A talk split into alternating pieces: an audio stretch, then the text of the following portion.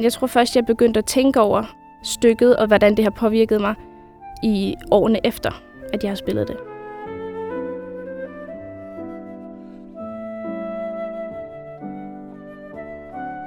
Jeg elsker at tænke tilbage på den tid, for at bibeholde den følelse og tilgang til musik i det liv, jeg lever nu.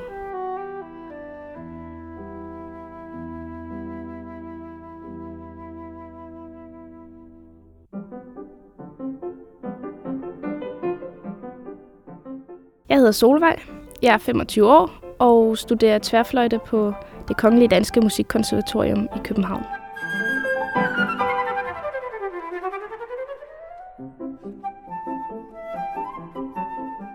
Forrest fantasi for fløjte og klaver, skrevet i sådan slutningen af 1800-tallet.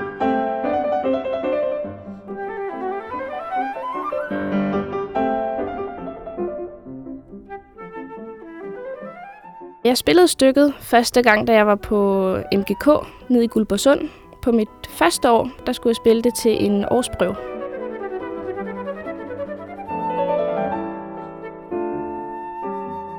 Det var et stykke, som jeg valgte sammen med min lærer. Og det var et rigtig godt sådan, skolestykke til sådan en eksamen, netop fordi det har delt de to. Der er en meget eftertænksom, søgende del, hvor det klanglige er i fokus.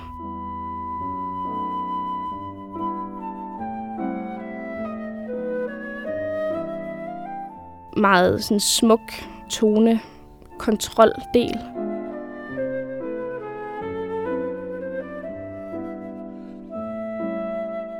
Og så har det også en rigtig hyggelig, sjov og munter del, hvor man skal flytte fingre og køre op og ned af fløjten.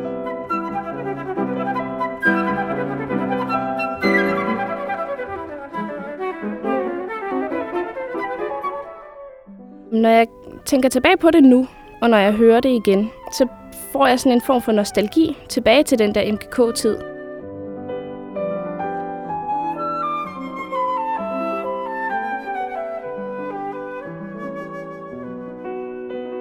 Det var stadigvæk sådan lidt barnligt. Man var lige gået væk fra musikskolemiljøet og kommet ind i noget, hvor der, nu har vi lidt mere fokus, og nu tager vi det lidt mere alvorligt. Og det var både ekstremt spændende og meget interessant.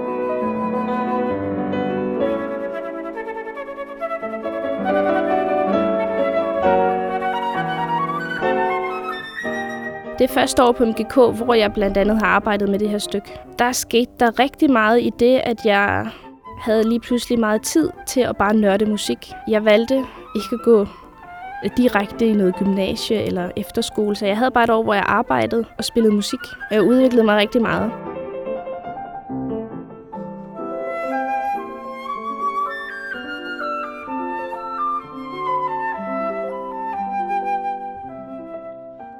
Det var jo en, en gruppe på MGK af elever på ens egen alder, nogle lidt ældre, som jo alle sammen havde den samme sådan, lidt seriøse tilgang, at nu vil vi gerne gå dybere ind i, hvad det vil sige at spille musik.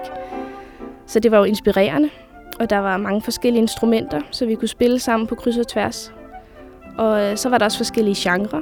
Det vil sige, at vi var både nogle klassiske MGK-studerende, og øh, der var også en hel masse rytmiske, som jo spillede band og jazz. Og det var også hyggeligt at spille med en gang imellem på deres hold.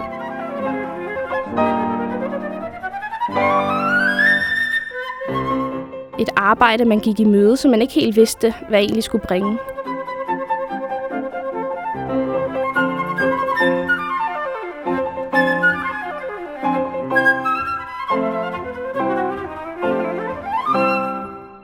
Og så var det en tid, hvor glæden ved musikken stadigvæk var meget umiddelbar. Og det synes jeg er rigtig rart at tænke tilbage på og huske på. Nu her, mange år efter, hvor man har gået mange år på konservatorier og snart er færdig og skal leve et professionelt liv. Man kan godt glemme lidt den simple glæde ved musikken.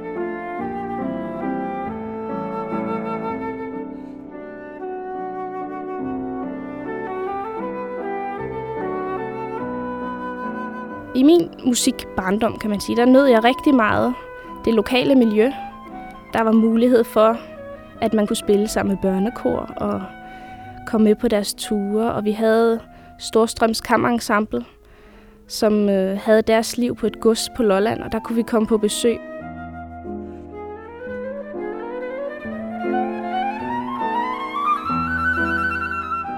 Musikverdenen var så eventyrlig, og alle de musiklærere, vi havde, var sådan nogle rigtige originaler, som jeg synes var ekstremt hyggelige at være sammen med.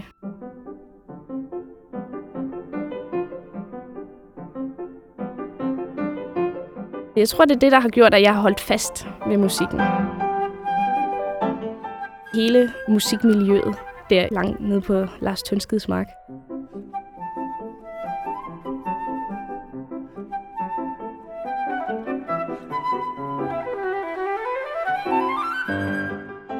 Men når jeg hører det i dag, så bliver jeg jo lidt nostalgisk, fordi jeg tænker på den tid, hvor alt var nyt og spændende og sjovt.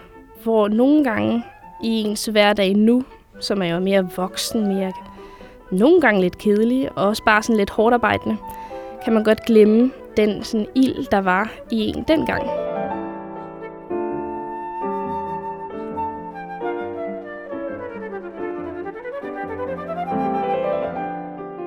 Jeg synes, jeg får lidt af den fornemmelse tilbage. Altså den samme gejst ved musikken, den samme lidt barnlige tilgang til at lytte og til at spille.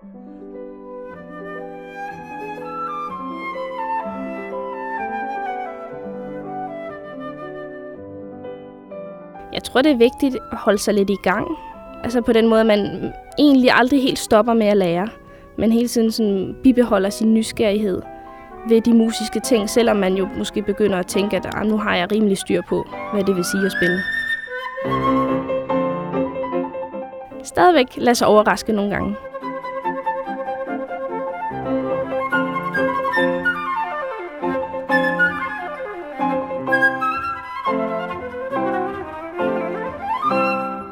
Denne podcast blev produceret af Biblioteket Frederiksberg.